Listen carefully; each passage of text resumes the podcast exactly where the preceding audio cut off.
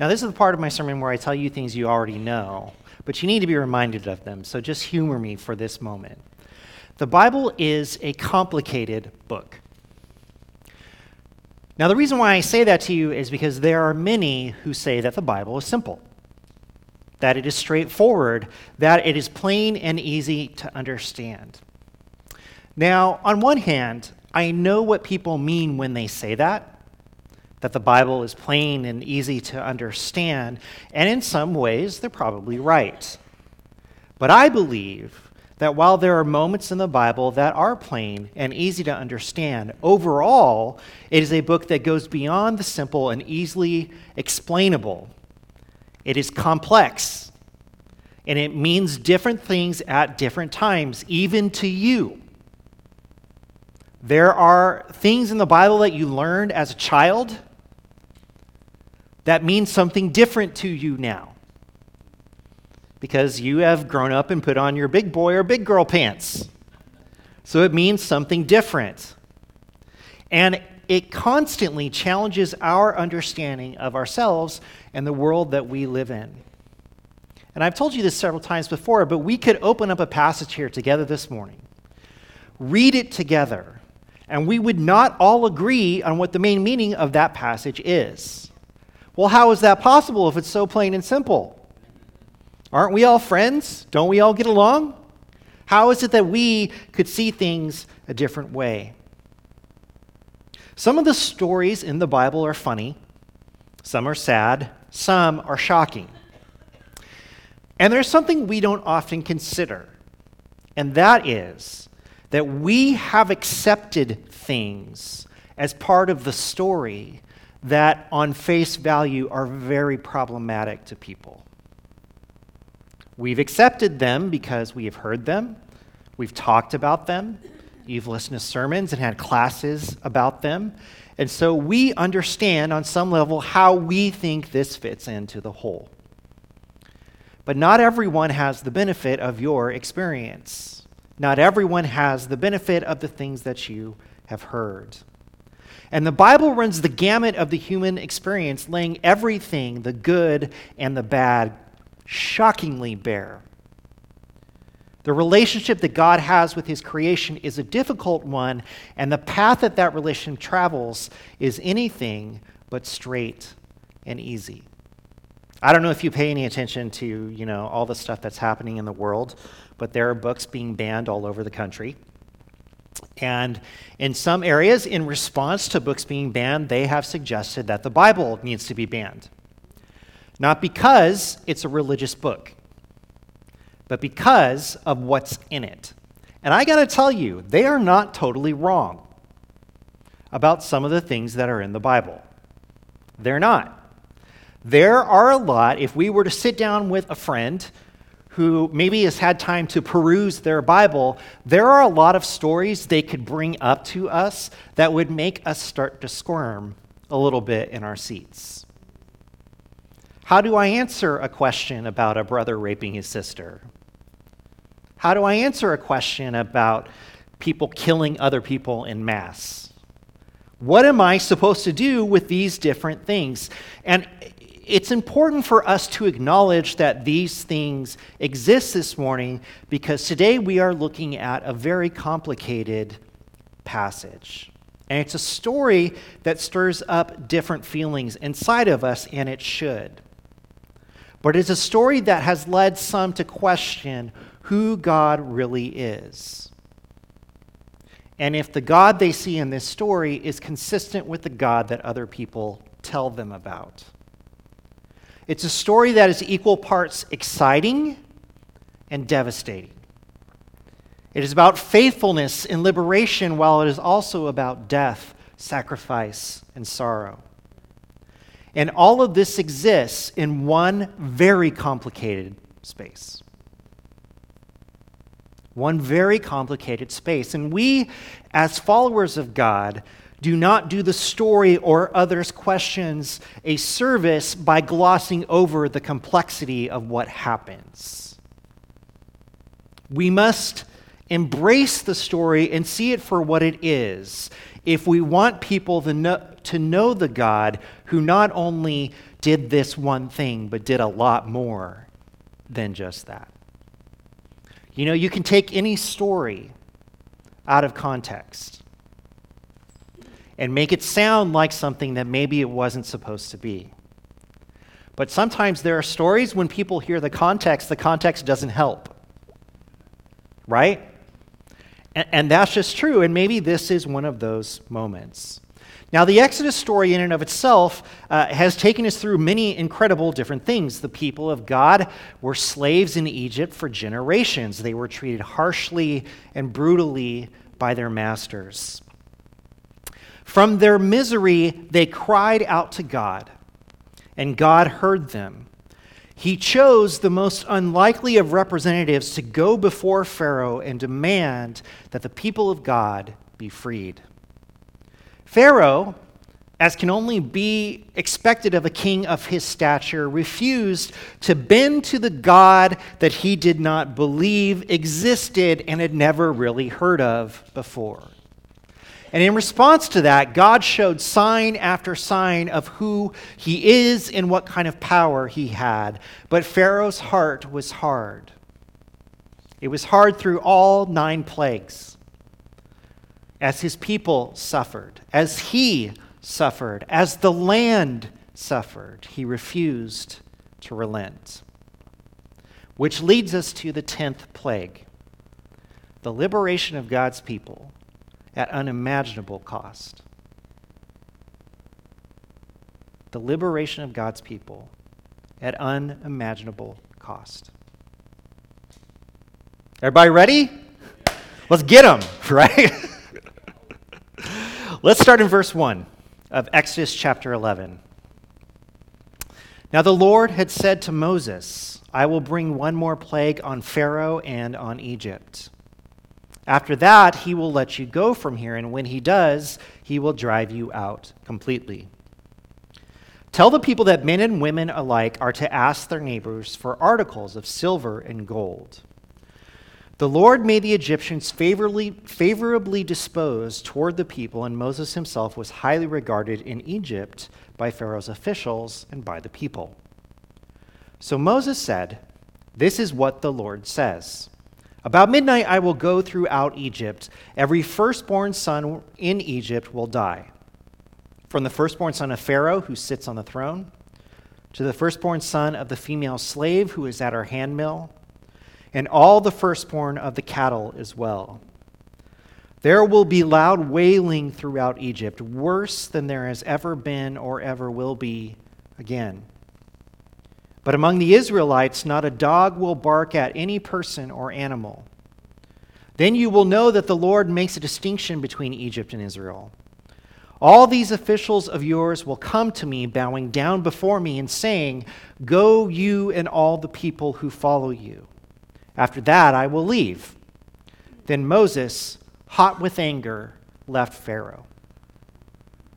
The Lord had said to Moses, Pharaoh will refuse to listen to you, so that my wonders may be multiplied in Egypt. Moses and Aaron performed all these wonders before Pharaoh, but the Lord hardened Pharaoh's heart, and he would not let the, let the Israelites go out of his country. Okay, the conversation between Pharaoh and Moses that we are seeing here had completely broken down at the end of the previous plague, which was the plague of darkness. Not that the conversation was ever really all that fruitful in the first place. The plague of darkness had just let up, and Pharaoh was again unrelenting. And he looks down at Moses and he tells Moses, You better not come back here again because if you do, I will kill you. Is, Moses, is Pharaoh capable of that? Certainly. He just has to point in the right way, and Moses would be dead. So, what we see here in chapter 11 is a continuation of that encounter. Moses did not leave and come back again, because coming back again would not have been good for Moses' health. So, verses 1 through 4, they function as sort of a narrative interlude between those two uh, conversations, consisting of a private word from God to Moses. And this is used by the narrator to help us understand uh, the whole situation again to make sure that we're not confused about what is going on. There was still one more plague to come, and though Pharaoh may feel like he is done with the whole thing and ready to stop this nonsense in his mind, God was not finished with him because he had still not relented. He had still not let the people of God go. So before Moses left Pharaoh, he let Pharaoh know what was coming. And what was coming was awful. Every firstborn son in Egypt will die. It does not matter what your station is, all of Egypt will experience this tragedy. And the loss will be overwhelming. It will be so overwhelming that throughout Egypt you will hear the devastated cries of people discovering their children dead.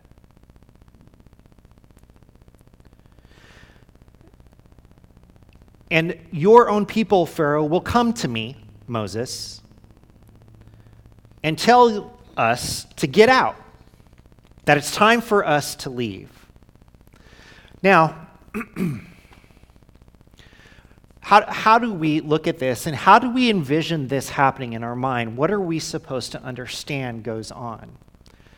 Um, today, we're just looking at the story of the plague itself. Next week, we'll look at everything that comes with the Passover for the Jewish people. But how are we supposed to understand this? How did this happen? How did it go down? And we know from having read the story before, most of us, that the way people were saved was they put the blood of the lamb on the doors of their homes. And when the angel passed, came their way, it would pass over their house. Egypt didn't get those instructions because they were not the people of God. So, the term that is used for plague within this section in chapter 11, verse 1, it's not used anywhere else in Exodus. So, this is a different plague, kind of plague, than any other plague that has come this word is most often used um, in places like Leviticus chapter 13 and 14, where it is translated in that place as disease. There is a disease that will come on everyone. Uh, there are a lot of other words which help us to understand that in that passage, but it's not like God goes house by house somehow doing whatever he does to the baby. It's like there is a disease that moves rapidly through every Egyptian house that affects the firstborn son. And that's how we are meant to think about this moment that the disease spreads throughout Egypt. Now, what's interesting for us from parts of this story is the attitude of the Egyptian people toward Moses and the Hebrew people that lived around them. We've been talking the last several weeks about what must the people be feeling? You know, what must their understanding of this situation be since they're not privy to the conversation that Moses and Pharaoh are having? And we find something interesting here in chapter 11. They are favorable to the Hebrew people. In fact, they respect Moses and think he's a good dude. Well, that's weird. We haven't had any indication throughout the story that, that this is the case. But it is the case. They are favorably, favorably disposed toward the people, and they respected Moses. And how did this happen? How did they reach this conclusion? Well, God made it happen. Whereas Pharaoh's heart was hardened by all the events he was seeing and experiencing, what was happening to the hearts of the Egyptian people? Their hearts were softened. Exactly. It was the opposite of what was happening to Pharaoh. Now, this is our not our first troubling question, because I've always raised a bunch of troubling questions, but it does raise something that we need to think about, which is if God softened other hearts, then why did he harden Pharaoh's heart? Couldn't he have softened Pharaoh's heart just like he softened the people of Israel? More on this later. The important thing to recognize is that this effectively means that Pharaoh was alone in what he believed should happen. He was the only one. It was his stubbornness that brought Egypt to this point. In fact, his own servants will abandon him and do what? Bow before Moses. They will leave their king whom they bow before, and they will bow before Moses. And everyone seems to see what is going on in this scenario, and everyone seems to see where this is heading, and everyone is making decisions. You know, maybe these people aren't so bad. Moses seems like he knows what he's doing. They come to these conclusions. And it makes me wonder if it had not been for Pharaoh, how long would this have actually gone on? We don't know. We don't have that answer. Because whether it's everyone against Pharaoh or not, Pharaoh is the one who holds the power to change the situation. And he is the only one that holds the power to change the situation. Which there is something, church, convicting there about one hard heart, holding back a bunch of soft ones isn't there? If I were a preacher, that would preach. So, could the story have been different? Well, the clear answer, as far as God is concerned, is yes, that it is the hard heart of Pharaoh that takes this story to this place. And again, after the death of the firstborn sons, there will be a great cry unique in Egypt's history. But here's something else that's interesting. This is not the only time that the word for cry out is used in the Exodus story. That same word is used in another place. Can you guess where? It's from Exodus chapter 3, verses 7 through 10.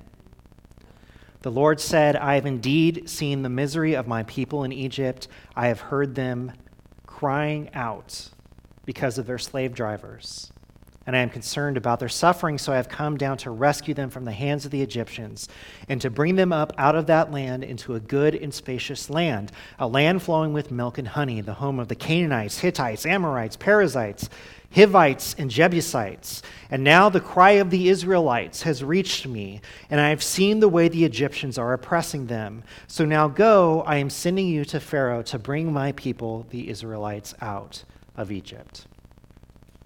So, something for us to consider. Because we've heard that passage before, we've studied that passage before. But the cry in Egypt at the discovery of the dead firstborn children was equal to the cry of the Israelites who were drowning in their suffering and misery. They are the same kind of cry. And God heard the cries of his people and responded to that. Now, Moses tells him that in response to all of this, Pharaoh's own people are going to tell the Hebrew people to leave. But notice it's not like a get out of here. It's like a more like a, you know what, you, need, you guys need to go. you know, it's not a forceful pushing. It's a, you need to go, and because they have been made favorable to the Hebrew people, the Hebrew people will ask them for their silver and their gold, and they will give it to them. Does this mean you're leaving? Good. Here you go. Go ahead. And after he had declared all these things to Pharaoh, what did Moses do? He left angry. He was ticked off. Why? This is important in this entire narrative, this one moment. Why is he angry? It didn't have to come to this. Didn't have to. And one thing that maybe we haven't considered throughout these stories is how frustrated Moses must have been to see Egypt, the land he grew up in, suffer over and over and over again, knowing that Pharaoh could stop this at any moment he wanted to. And repeatedly going before this one man and hearing him say, No. Your people are covered in boils. No. All your animals are dying. No. You're in darkness that is so thick for three days you can't move. No. It's something that had to have eaten at Moses' heart. And Moses is not at all happy or feeling victorious about this move. He's angry that it's come to this. But it's not God's fault that it has come to this. Moses has seen more clearly than anyone the hardness of Pharaoh's heart, and he knows that it did not have to happen this way. Pharaoh could have stopped Moses on his way out of the room. And Pharaoh has to know at this point, he has to know that if Moses says the firstborn children are going to die, then what's going to happen? They are going to die. And Pharaoh says, Get out of here, and next time I see you, I'll kill you.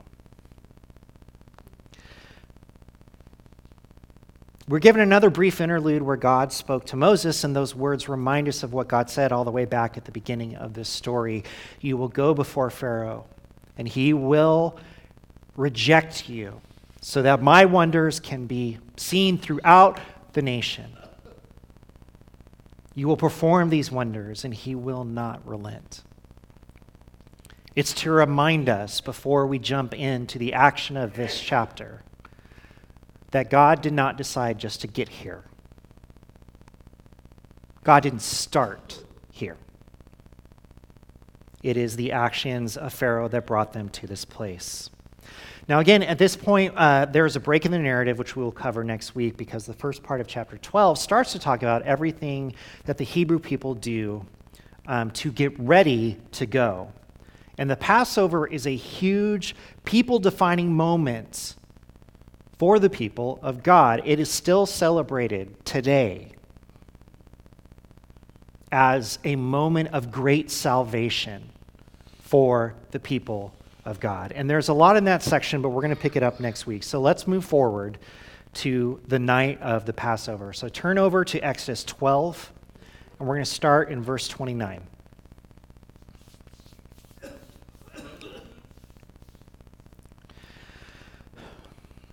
At midnight, the Lord struck down all the firstborn in Egypt, from the firstborn of Pharaoh who sat on the throne, to the firstborn of the prisoner who was in the dungeon, and the firstborn of all the livestock as well. Pharaoh and all his officials and all the Egyptians got up during the night, and there was a loud wailing in Egypt, for there was not a house without someone dead. That is a haunting verse. During the night, Pharaoh summoned Moses and Aaron and said, Up, leave my people, you and the Israelites. Go, worship the Lord as you have requested. Take your flocks and herds as you have said, and go. And also bless me. The Egyptians urged the people to hurry and leave the country, for otherwise, they said, we will all die. So the people took their dough before the yeast was added and carried it on their shoulders in kneading troughs, wrapped in clothing. The Israelites did as Moses instructed and asked the Egyptians for articles of silver and gold and for clothing. The Lord had made the Egyptians favorably disposed towards the people, and they gave them what they asked for. So they plundered the Egyptians. Okay, as no surprise to us, everything that God said would happen happened just like God said it would happen. But there are some things that we need to note. First thing, is this a one to one payback for what was done to the Hebrew children by Pharaoh? The answer is no. This was not a one to one payback because of what Pharaoh did to the Hebrew children. And the story does not say this. There is no reference back to what Pharaoh had done to the children of the Hebrew people. But it is tempting to read it that way. Well, after all, you did this to us. There are some fundamental differences which make which make a difference in, in how we view these things. Because what happens here is similar to, but very different to, what happened to the Hebrew children. Do you remember that this was a time around the birth of Moses that Pharaoh had ordered that how many, which babies would be killed? All the male babies. And who was in charge of doing that? Anyone. You see a baby on the street, kill it. Throw it in the Nile. You see a baby, you know, somewhere else, you take care of it, you throw it in the Nile. It was a horrific scenario where you could not leave your house with your child for danger of someone taking that child and murdering it in front of you. How does the Passover happen? It happens at night when everyone is asleep. And they wake up to find their children dead. Now, look, are the children still dead? Yes, it is still awful, but God does not make a show of it. Does that make a difference? In some ways, yes, but the outcome is still it's still hard to deal with. As hard as it is to say, the victims in this were primarily children, and it doesn't help to say that there was no suffering. To use modern, a modern kind of image, it's like, you know, infant death syndrome, sudden infant death syndrome struck everybody's house all at once. Now, the text does not back up, however, from identifying the subject of this judgment. God God took this action on all the firstborn in Egypt from the least to the greatest, both animals and humans. And again, it's like this disease that goes throughout the people. And after that happened, the Hebrew people were urged to leave, and they plundered the Egyptians by asking for their valuables, and the Egyptians gave the valuables to them. Now, I want to pause here for a moment and reflect on the state of Egypt at this point in time. And here's the question After all of this is said and done, what do they have left? They have the homes they live in. But over this time, Egypt has been turned into a wasteland where everything that was growing was dead, where most of their livestock is dead. Where they have experienced, you know, sores and animals that came in and, and remember from the locusts, ate every green thing in Egypt. And then when they leave, they take all of their personal valuables of silver and gold. It is maybe even an understatement to say that the Israelites plundered the Egyptians because it happened but it is the most passive plundering by one people of another that you will ever see. Hey, it's time for you to go. Great. Can I have your stuff? You betcha. But still go. Okay? Yeah, no problem. We're on our way. The people had really suffered, suffered greatly physically, and there wasn't much left for them. And when the narrative tells us again that they were plundered, it's almost like Egypt had gone through a terrible, terrible war and lost. That's what the land is left like. Okay, so what do we do with this story? Well, why don't we just turn to the next chapter? That's easier than talking about it, is just to go to the next one, right? We cannot get confused about what kind of story this is. There are some things we need to know. Number one, this is not told as a joyful and victorious story. The tone of it is not joyful or victorious, even though it is a moment that we have been waiting for when the people of God are set free. There is no gloating. There is no saying, See, I told you. There is none of that. It's not that kind of story. It is a story, however, of God acting on behalf of his people against their enemies. And God acted decisively and forcefully, but he does not gloat about it. He does not take joy in this moment, and there is no indication that God was looking forward to this.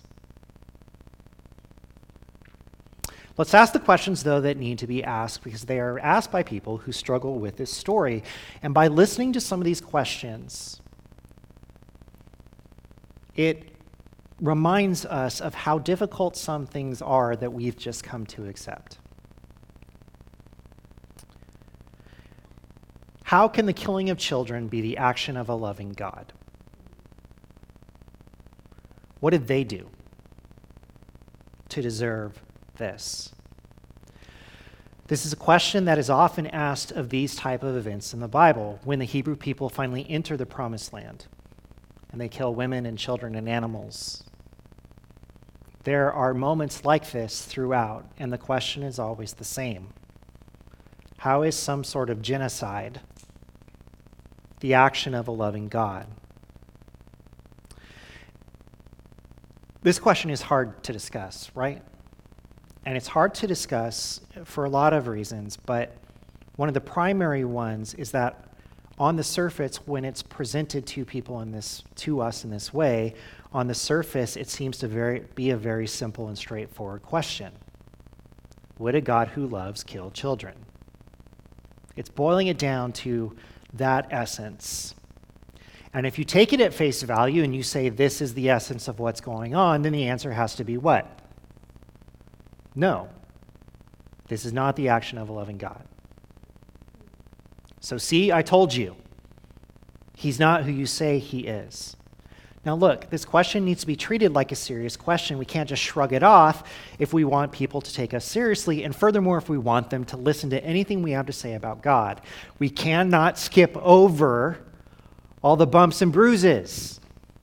Because guess what? The bumps and bruises are still there, even if we skip over them.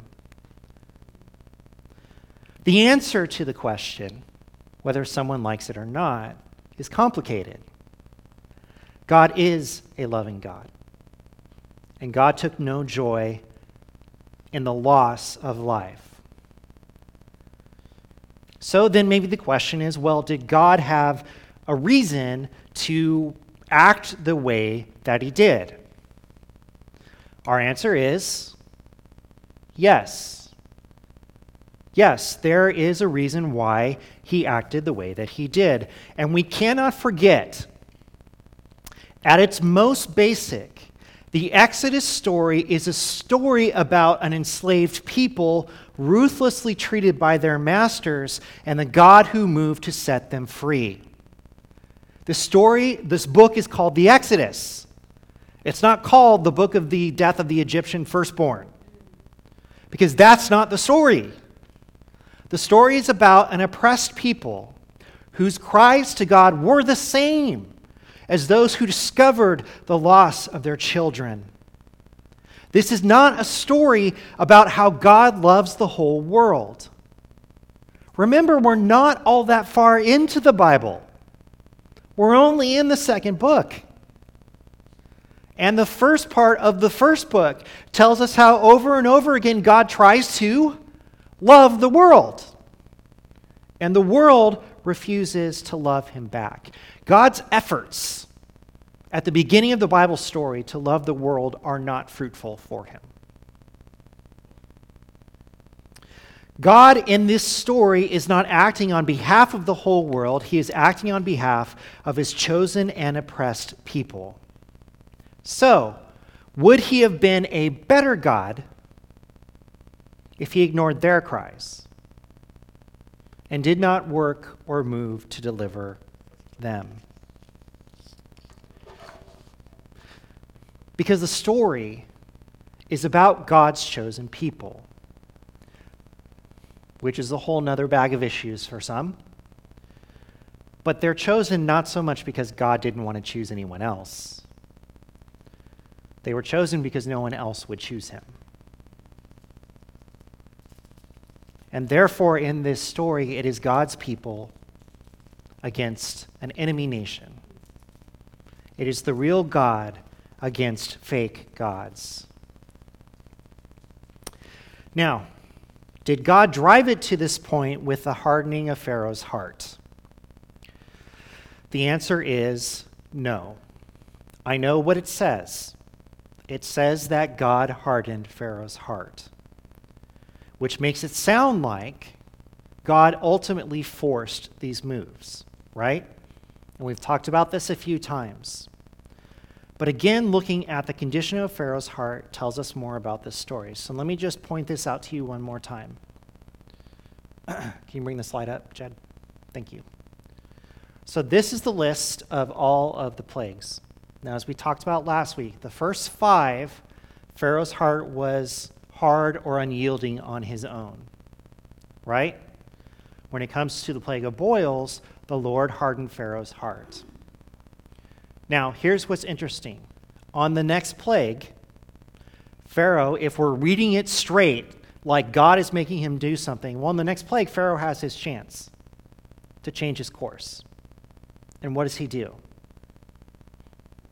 His heart is hard. Of whose doing? Of his own, which tells us something important. Was it God who was making Pharaoh's heart hard? No, it wasn't his heart was hard. God wasn't creating some sort of barrier in Pharaoh's heart that was making him who he is, you see. This is who Pharaoh was. He has shown himself who he was. And even if you want to argue, again, that God made this happen, well, Pharaoh shows again that no, it's his own hard heart that is making this happen.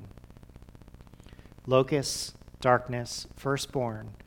All his heart is hardened by God in all of those. But again, he lets the Hebrew people go, and it does not say his heart is softened. In fact, if you thought that Pharaoh was a little slimy before, how slimy is it that he goes to Moses and Aaron and his, he's just discovered dead children? He goes to Moses and Aaron and he says, Go, leave, Go worship your God and bless me. Are you serious right now? Bless you? You haven't even sneezed, dude. I have no grounds on which to bless you. You have driven your people into the ground. And somehow you want God to bless you. It is very clearly throughout the story Pharaoh who pushes the action, and it is not God.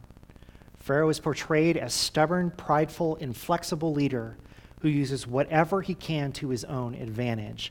And he puts his own needs over and over again ahead of the suffering and pain of his people. He's not hurting the Hebrew people throughout these plagues. They're fine. He is hurting his own people.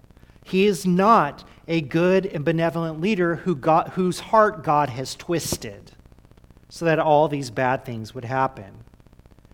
Instead, ultimately, when you stand back and look at the story, Pharaoh stands in direct opposition to God.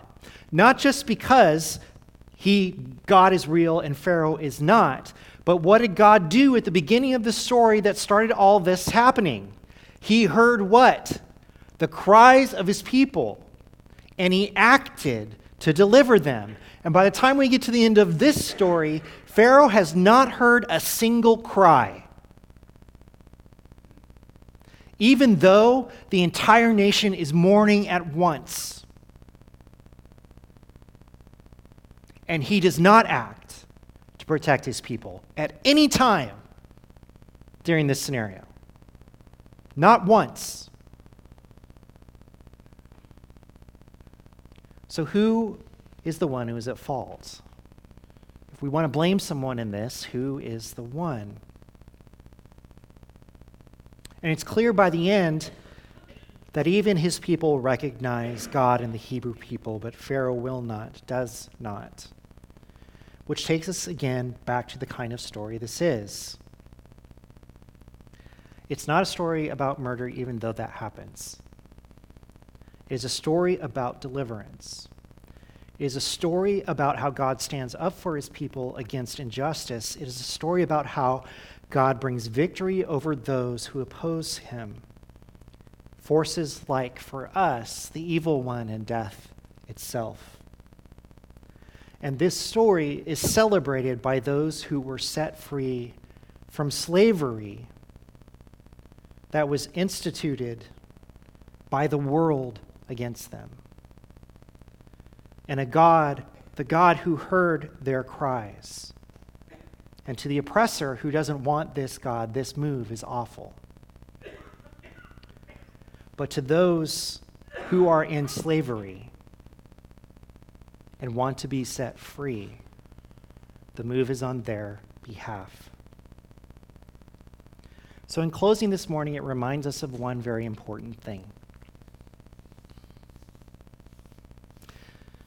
Salvation comes at a cost, you see. It's never free. Never has been free. There's a song that says it this way about the cross it is the place where joy and sorrow meet. There is great joy in the deliverance that we have through Jesus. Amen? And there is great sorrow that he had to go to the length he did in order to save us. Just as there is great joy in the liberation of God's people, and great sorrow at what it cost for it to happen.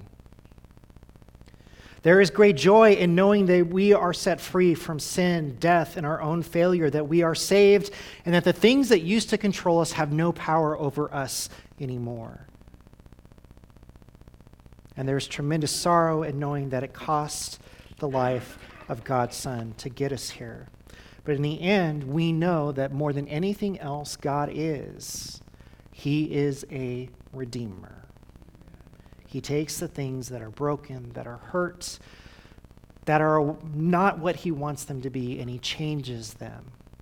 So that an emblem that symbolized death becomes an emblem of our victory, the very opposite of what it was before. How is that possible? How is it possible? It's only possible through a God who loves his people so deeply that he will go as far as it takes to set them free. He will go as far as it takes to set them free.